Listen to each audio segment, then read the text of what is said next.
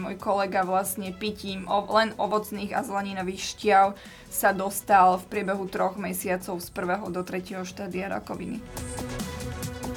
Aj v zahraničí existujú tzv. guidelines, alebo teda nejaké smernice, ktoré určujú postup, ako sa má daný pacient s takou diagnózou, s nejakými parametrami liečiť. Cieľom týchto guidelinov je, aby sa v každom meste, v každom kraji, v každom štáte každý pacient liečil rovnako.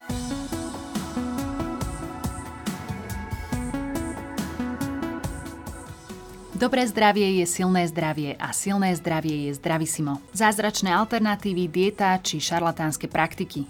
Aj s tým sa môžeme stretnúť, ak hľadáme informácie o možnostiach liečby rakoviny krvi.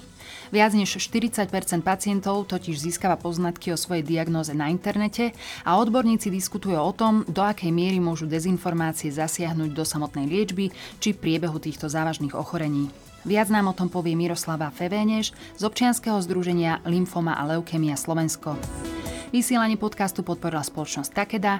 Moje meno je Kristýna Baluchová a prajem vám ničím nerušené počúvanie. Mediálnym partnerom podcastu je online magazín plný Elánu, kde sa dočítate o zdraví a o mnoho viac. Dobrý deň, pani Feveneš, vítajte u nás. Dobrý deň, ďakujem. Pani Feveneš, ako vzniklo vaše OZ?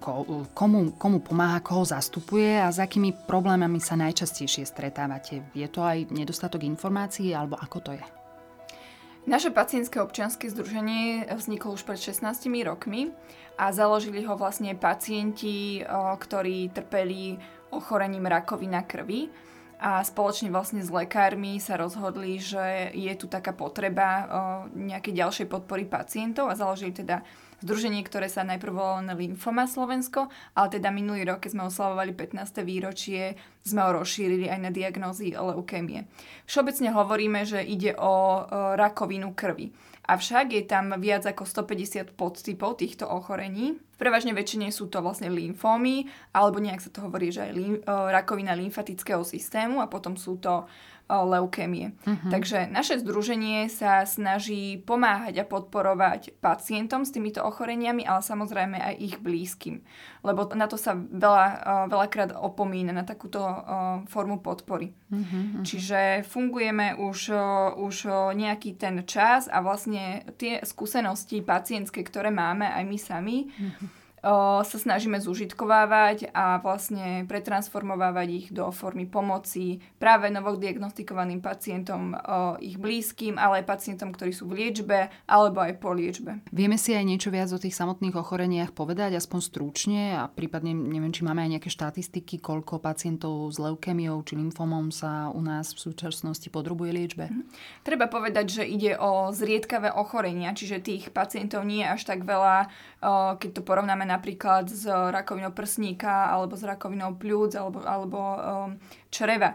Takže u nás, uh, keď teda počítame len lymfomy a leukémie, tak tá incidencia, to znamená, že prírastok novodiagnostikovaných pacientov ročne je zhruba tých 1600 pacientov. Mm-hmm. Potom máme ešte také ďalšie významné štatistické číslo, to je prevalencia, 5-ročná prevalencia. To znamená, že vlastne koľko pacientov vlastne prežíva, či už aj poberaním liečby alebo aj bez liečby v priebehu 5 rokov a tam vlastne sa bavíme zhruba o čísle 5000. Vy máte dlhoročné skúsenosti s advokáciou a obhajobou práv pacientov. E, pomáhate aj s budovaním povedomia a s tým súvisiacím takým bojom s dezinformáciami, ktoré sa v týchto súvislostiach vyskytujú. A aké sú najčastejšie dezinformácie, ktoré sa týkajú liečby lymfomu či leukémie? Povedzte nám nejaké konkrétne príklady možno, na čo si spomeniete. Mm. No toto je veľmi široká téma mm-hmm. a teraz vlastne súčasne súčasnej situácii to vnímame, že tieto dezinformácie týkajúce sa zdravia tu boli veľmi, veľmi dávno už, ale nebrali sme ich až na takú uh, zreteľ, alebo nedávali sme im uh, silnú váhu. Až teraz vlastne, keď dezinformácie nám tu spôsobujú vojny a a naozaj veľké problémy, tak až teraz vidíme, že je to element alebo faktor, ktorý, ktorý si zaslúži pozornosť a vlastne vysvetľovanie. Mm-hmm. Takže máme to tu už veľmi dlho. Čo sa týka takých najčastejších, s ktorými sa stretávame, tak číslo jedna je vždy vlastne strava. Pacienti, a teda nielen pacienti, a veľakrát sú to aj vlastne tí blízky pacientov, ktorí sa cítia bezmocní, sa snažia vlastne ako tak trošku robiť také myšlienkové skratky a si povedia, že no dobre, keď dobre ješ, si zdravý, keď zle ješ, si chorý. Takže niekedy je trošku nutia tých, tých svojich blízkych, ktorí sú pacientami, buď niečo jesť, alebo ich tlačia do toho, aby niečo nejedli. Veľakrát to býva práve nízkosacharidová dieta, čiže mm-hmm. snažia sa ako keby vyhľadovieť tú rakovinu, ale na druhej strane vlastne treba povedať, že okrem toho, že vyhľadovajú aj tie rakovinové bunky, tak vyhľadovajú aj vlastne celý organizmus a tým pádom ten človek nemá sílu, energiu sa liečiť. Mm-hmm, Čiže to je jeden taký typ vlastne tej takej že stravovej alternatívy. Potom sú tam samozrejme aj rôzne také bielkovinové diety, čiže ľudia nejedia živočíšne bielkoviny alebo teda rôzne iné typy takých zložiek potravy. Tam treba aj povedať, že to nie je len jediný efekt, ktorý, ktorý má vlastne strava, že teda sa zhorší zdravie alebo neumožníme tomu telu sa liečiť, ale má to aj taký ďalší efekt a to je vlastne taká sociálna izolácia. Mm-hmm. Lebo ľudia sú prirodzene zvedaví a ten človek, keď ide aj do spoločnosti alebo k nejakej širšej rodine, tak okamžite samozrejme a, a teda ho niečím ponúknú a on si to nezoberie a hneď idú otázky a prečo a práve tie nasledujú tie také dobre mienené rady mm-hmm. a ten človek sa potom ocita v takej nepríjemnej situácii a preto sa snaží niekedy tak sociálne izolovať a tá sociálna izolácia niekedy vedie aj k rôznym úzkostiam a depresiám. Čiže mm-hmm. ono to má taký reťazec uh, svojich následkov. Určite tieto diety, to som postrehla aj ja, aj pri, pri nejakých iných typoch rakoviny. Viem, že sú aj dokonca také módne vlny, že niekedy sa niečo iné odporúča, ľudia si to asi medzi sebou povedia, čo je pre vás taká úplne najbizarnejšia alebo naj, možno až najdesivejšia rada, ako ste sa stretli, že pacient prišiel s tým, že mu to niekto odporúčal. Ťažko povedať, že čo je viac desivé, takýto rebríček som si ešte nerobila, uh-huh. ale naozaj ako m, užívať niečo, čo patrí prioritne niekam úplne inám, typu dezinfekcia na bazény uh-huh. a mhm. savo, uh-huh. ktorý vieme, že aký to má účinok uh, uh, naozaj na ten čistiaci alebo ten uh-huh. nábytok alebo bazén a naozaj dávať to do tela, čo je vlastne živý organizmus, tak to je, to je fakt desivé. A taký úplne nový trend, ktorý teraz vnímame, sú vlastne také uh, nastavovanie si monitorov na rôzne frekvencie a vlny a ľudia vlastne sedia pred tým monitorom a uh, tie vlny alebo tá frekvencia by im malo niečo upravovať v tele. Mm-hmm. Takže to je taká, taká nová vlna alebo nový trend uh, alternatívach Samozrejme, my určite nechceme nejakým spôsobom, o, hm, ako to povedať, je ešte veľa javov, ktoré nie sú preskúmané. Samozrejme, nikto netvrdí, že, že energia neexistuje, Samozrejme, že existuje, máme elektrickú energiu a množstvo druhov energií, ale to proste nie je vedecky prebádané, takže naozaj odporúčať niečo, čo nemá absolútne žiadny vedecký základ zatiaľ, je naozaj veľká hra so životom. Vy ste sa stretli s tým, že dezinformácie či hoaxy priamo uškodili nejakému pacientovi? Áno, máme takýchto ľudí aj priamo u nás v združení, sú to moji úžasní kolegovia, ktorí sú aj v správnej rade. Môj kolega vlastne pitím len ovocných a zeleninových šťav sa dostal v priebehu troch mesiacov z prvého do tretieho štádia rakoviny. Mm-hmm. Takže a je množstvo, množstvo prípadov, kedy dokonca kolegyňa tá odpadla, lebo, lebo proste nemala ani kúsok cukru v sebe mm-hmm. kvôli vlastne tej nízkosacharidovej diete a mnoho ďalších. Naozaj niektoré, niektoré príbehy sa, sa skončili aj smrťou. Milí poslucháči, my sa zhovárame s pani Miroslavou Feveneš z občianského združenia Lymfoma a Leukemia Slovensko. V rámci prípravy na to dnešné naše nahrávanie sme sa zhovárali aj o tom, prečo a ako vôbec ľudia narazia na takéto nepravdivé informácie o svojom ochorení. Je to podľa vás kombinácia psychiky, ktorá ako keby túžila po rýchlom vyliečení a nedostatok dostupných poznatkov, alebo ako si to vysvetľujete? Ja ešte podotknem, že som sa stretla s nejakým modelom vlastne psychiatričky, ktorá, doktorky Kubler-Rosovej, ktorá vysvetlovala, že vlastne človek, keď dostane takúto nejakú zlú správu, musí sa vyrovnať so smútkom a sú tam určite, určité fázy, že možno práve v tých určitých fázach má ten pacient väčšiu tendenciu uveriť nejakej škodlivej alternatíve, keď dajme tomu ešte nie je vysporiadaný s tou diagnózou, môže to tak mm-hmm. byť? No tých príčin je určite niekoľko. Nedá sa povedať, že áno, toto je dôvod a keď ho odstraníme, tak už tu žiadne uh, dezinformácie nebudú. Naozaj sa treba tak trošku systémovo na to pozrieť. Jedna vec, teda z toho systémového uhla pohľadu je, že svet sa posledné roky a desaťročia neuveriteľne zmenil. Keď sa pozrieme na iné oblasti života, napríklad platby, platíme v obchode bankomatovou kartou, pipne to, je zaplatené, vieme sa dostať z jedného konca sveta na druhý v priebehu 24 hodín vieme si všetko informácie dohľadať, vieme, vieme vlastne si veci stiahnuť. A tou zdravotnou starostlivosťou je to vlastne tak, že tu, tu ako keby nevieme mať uh, uh, tie informácie a informácie šité na mieru, také, ktoré naozaj potrebujeme hneď a teraz. Mm-hmm. Čiže tu vzniká ako keby ten taký základný problém, že niečo sa nám v tele udeje a sme zvyknutí, že proste my dokážeme iné veci vyriešiť hneď minimálne, hneď vieme po niečom siahnuť, čo nám ako keby pomôže sa rozhodnúť. Hej? Lebo ide o to, ide presne o ten rozhodovací proces, že my musíme robiť aj ďalšie rozhodnutia, ktoré vychádzajú, dáme tomu z toho fyzického stavu, potrebujeme urobiť rozhodnutia a potrebujeme ako keby mať väčšiu kontrolu v rukách, hej, aby sme, aby sme prekonali tú bezmocnosť, lebo tá bezmocnosť býva vlastne jeden z prvých takých uh, emocionálnych stavov, ktoré ten človek zažíva, keď má nejaké fyzické nepohodlie a chorobu. Čiže uh, vrátim sa naspäť, potrebujeme okamžite získať nejaké informácie, niečo vyhodnocovať, prehodnocovať a na základe toho sa rozhodnúť. No ale náš zdravotnícky systém je vlastne nastavený tak, že aj keď sa niečo udeje, my musíme najprv čakať, kým môžeme mm-hmm. niekde zavolať, mm-hmm. aby nás mohli niekde objednať a potom zase čakáme, kým príde ten náš termín, uh, prídeme do nejakej ambulancie, tam znova čakáme, dostaneme sa k lekárovi a ten má na nás 10 minút. Uh, počas tých 10 minút je každý v šoku, nestihne povedať ani polovec veci, ktoré vlastne uh, by potreboval povedať a potreboval sa opýtať a už je vlastne, už zatvára uh, dvere ambulancie z druhej strany. Mm-hmm. Čiže opäť príde domov a, a on opäť potrebuje proste uh, získavať tie informácie a už nemá kde, lebo, lebo vlastne do tej ambulancie sa niekedy ani nedovolá. Čiže toto je naozaj v podstate ten náš zdravotný systém, zdravotnícky systém je neresponsívny, keď po, použijem také moderné slovo, ktoré sa vlastne dotýka telekomunikácií. Práve z tohto dôvodu vlastne o, informácie, ktoré sú ľahko dostupné, práve tie na internete hrajú prím, čiže mm-hmm. hrajú prvú, prvú úlohu. Ďalšia vec je, že aké sú to tam tie informácie. Treba povedať, že tých informácií je veľmi veľa, sú veľmi všeobecné, častokrát sú irrelevantné, častokrát uh, nám neodpovedia naše otázky. To, čo ten človek potrebuje, sú vlastne informácie šité na mieru.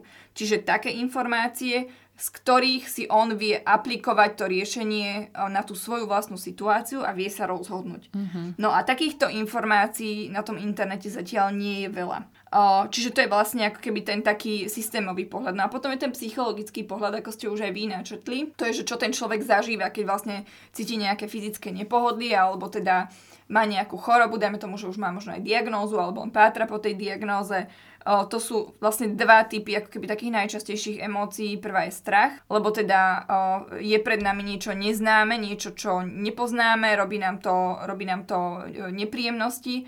A o, druhá je vlastne to, čo som spomínala, aj tá bezmocnosť. Mm-hmm, hej, že my teraz mm-hmm. nevieme, akým spôsobom si pomôcť. My sme už naučení v dnešnej dobe, že každý problém má nejaké riešenie. Mm-hmm. Hej, a, a cítiť bezno, bezmocnosť je veľmi zlý stav, ktorý potom samozrejme môže viesť aj ďalej práve k tomu, k tomu popieraniu agresí a, a všetky tým vlastne takým variantám alebo fázam smutku a úzkosti. Mm-hmm, Hej, čiže mm-hmm. toto, keď sa nám skombinuje tak je veľká šanca, že človek siahne po tých dezinformáciách, lebo sú to, sú to, jedna, sú to riešenia, nejaké riešenia uh-huh, uh-huh, a, a sú rýchle. Uh-huh, častokrát sú aj veľmi sofistikované, že teda ano. naozaj to ľudia prezentujú ako osobnú skúsenosť, pozitívnu skúsenosť, prípadne tvrdenia odborníkov, má to celú takú stratégiu za sebou. V tejto problematike sa stretávame aj s otázkou zdravotnej gramotnosti. Čo tento pojem zastrešuje a ako sme na tom na, na Slovensku? Pojem zdravo, zdravotnej gramotnosti uh, vlastne vychádza z toho, čo som teraz povedala, že vychádza z tej ako keby potreby uh, rýchlych informácií a uh, takých instantných riešení a potreby rozhodovať sa rýchlo. Mm-hmm. Možno, že v minulosti, keď povieme takých 50-60 rokov dozadu, tak to úplne stačilo to, čo vlastne ten doktor povedal človeku v ambulancii.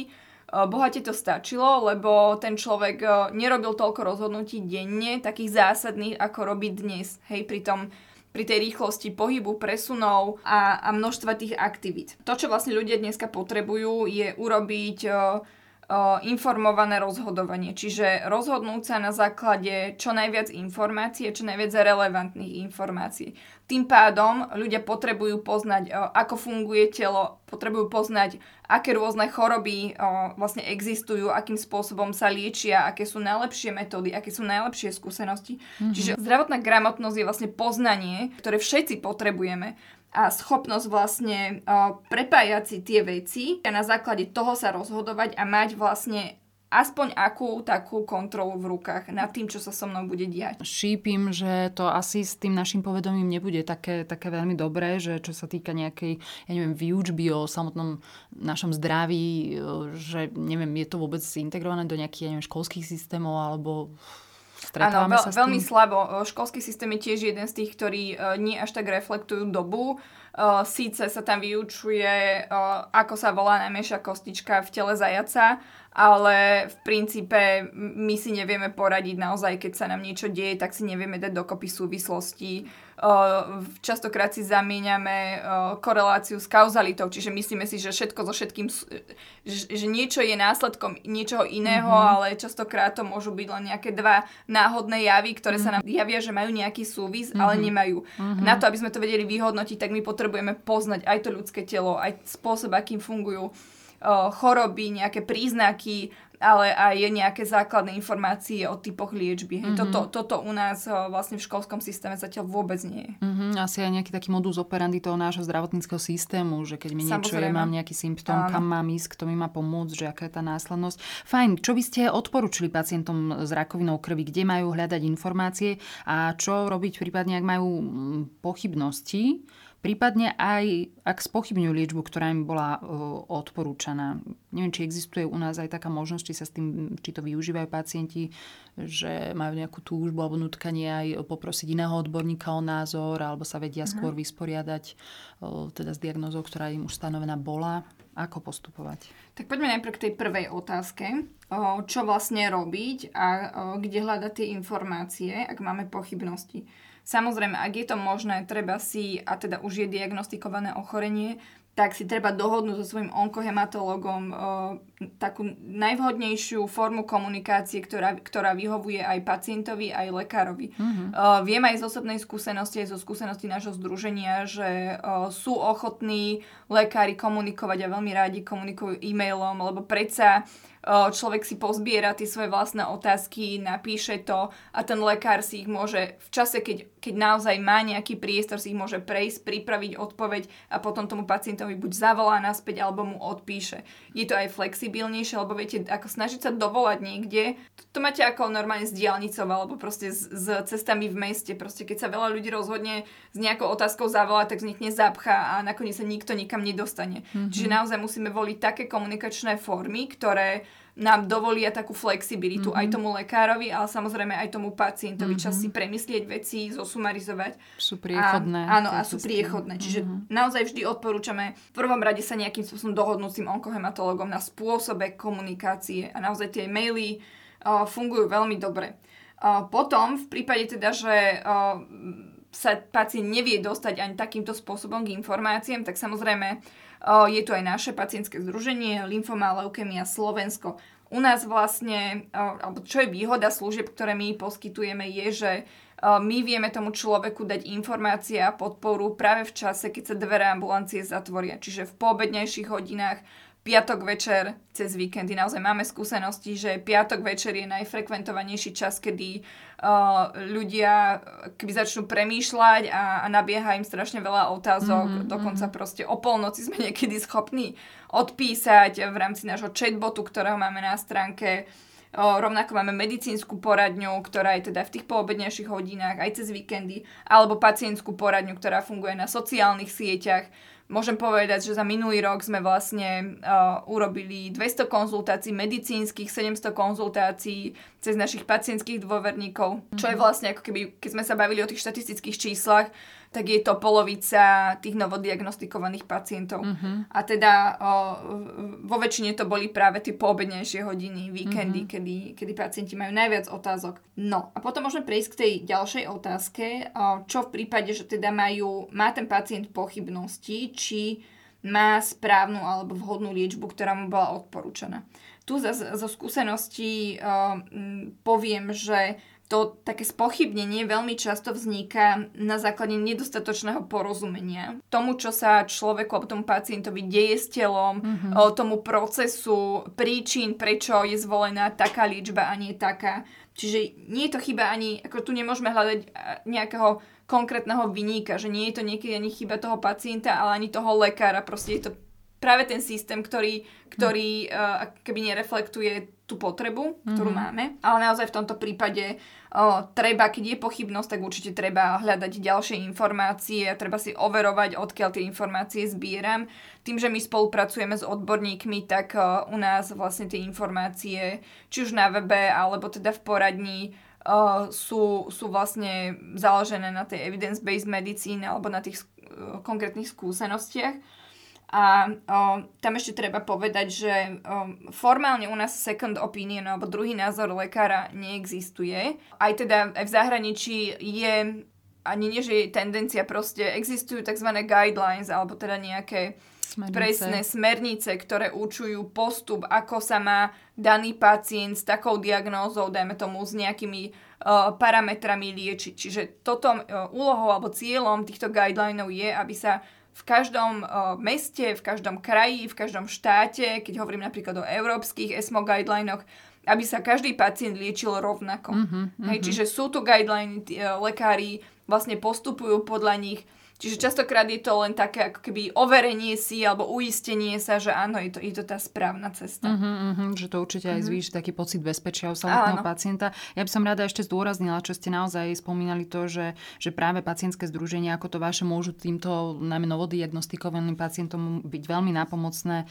keďže za vami stoja odborníci a nie je to, nie je to naozaj nejaký článok na internete, ktorý napísal neviem kto, kde sa nevieme dopatrať zdroja, takže určite tá, tá pomoc je veľmi prínosná prínosná. E, nedá mi neopýtať sa na aktuálnu situáciu v súvislosti s vojnou na Ukrajine. Kontaktovali vás už e, nejakí ukrajinskí pacienti s potrebou pomoci? Áno, toto je u nás veľmi aktuálna téma. V podstate hneď ako vypukol konflikt na Ukrajine, tak uh, nám bolo úplne jasné, tým, že teda máme bohaté skúsenosti s, aj s ochorením a s liečbou a vlastne ako to vyzerá, keď človek uh, sa dostane do takéhoto ochorenia a musí vlastne bojovať o ten holý život. A čo to musí vlastne znamenať pre, ľudí, ktorí musia bojovať teraz dvojnásobne. Nie len o ten život z hľadiska zdravia, ale o, o život vlastne z hľadiska bezpečia. Čiže mm-hmm. to, je, to sú hrozné, vyslovene hrozné situácie. Aj kvôli tomuto a vlastne vďaka našim bohatým skúsenostiam sme vlastne už do 48 hodín od vypuknutia konfliktu zriadili krízovú linku, OncoHelp Ukrajine. Vytvorili sme o, stránku v ukrajinskom jazyku, vlastne v troch o, jazykových mutáciách, slovenčine, angličtine, ukrajinčine.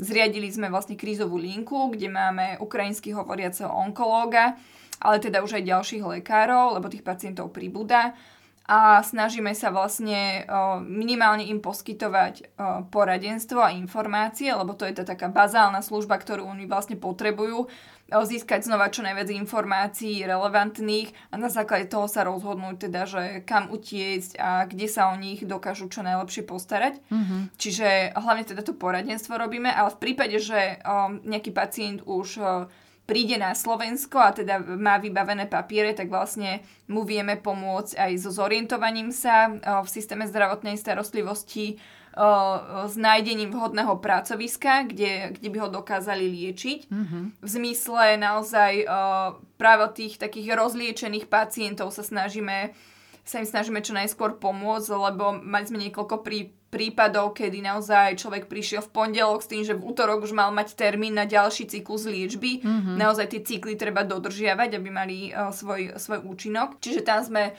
veľmi promptne sa snažili spájať sa s ďalšími partnermi, či už uh, z občianských ďalších združení, alebo teda aj s uh, nemocnicami, s Národným onkologickým ústavom.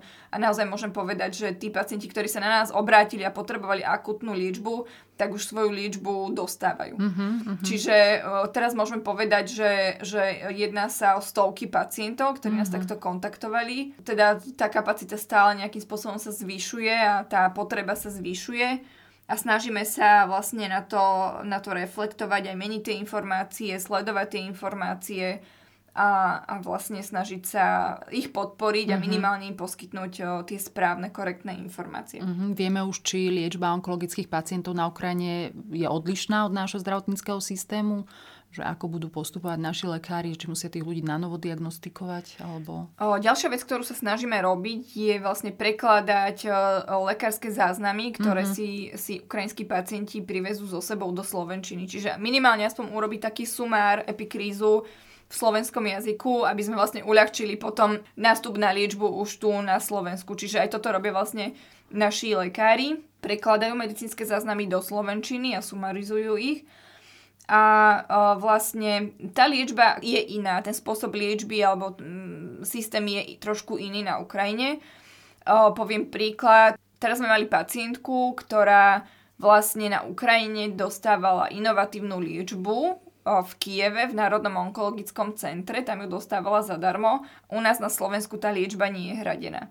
Tam napríklad to funguje tak, že, že samozprávy dokážu nakúpiť inovatívne lieky pre, pre nejaké také centra onkologické a, a vďaka tomu vlastne ich môžu mať pacienti zadarmo. Čiže je, to, je ten systém iný. Hej. Mm. U nás, čo vlastne dostanú, pokiaľ majú status dočasného útočiska alebo odidenca s dočasným útočiskom, je, že určite dostanú bezodkladnú zdravotnú starostlivosť. To znamená, onkologická liečba spada do bezodkladnej zdravotnej starostlivosti, čiže je nejaká základná, základná chemoterapia, radioterapia Avšak treba povedať, že lieky, ktoré sú finančne náročnejšie a častokrát nie sú dostupné ani pre slovenských pacientov, samozrejme nedostanú ani ukrajinskí ukrajinskí pacienti, preto vždy sa snažíme aj pozrieť sa vlastne na to, akú liečbu ten človek dostával. A pokiaľ vieme, že u nás nie je hradená, tak naozaj odporúčame ísť do ďalšej krajiny na, v smere na západ, kde tú liečbu dokáže mm-hmm. dostať. Mm-hmm. No, vyzerá že to, že to bude ešte teda komplexná téma. Pani Veveneš, my vám veľmi pekne ďakujeme za všetky informácie, držíme vám palce, nech sa vám darí v rámci občianskeho združenia naďalej pomáhať ľuďom, ktorí to potrebujú. Ďakujem veľmi pekne, dovidenia. Milí poslucháči, náš podcast Zdravisimo sa končí. Nahrávky z cyklu Mýty a fakty nájdete aj v Spotify a ďalších podcastových aplikáciách. Nezabudnite nás prosím odporučiť aj svojim priateľom a sledovať nás môžete aj na facebookovej a instagramovej stránke Zdravisimo podcasty o zdraví. Všetko dobré a čo skoro opäť do počutia. Mediálnym partnerom podcastu je online magazín plný Elánu, kde sa dočítate o zdraví a o mnoho viac.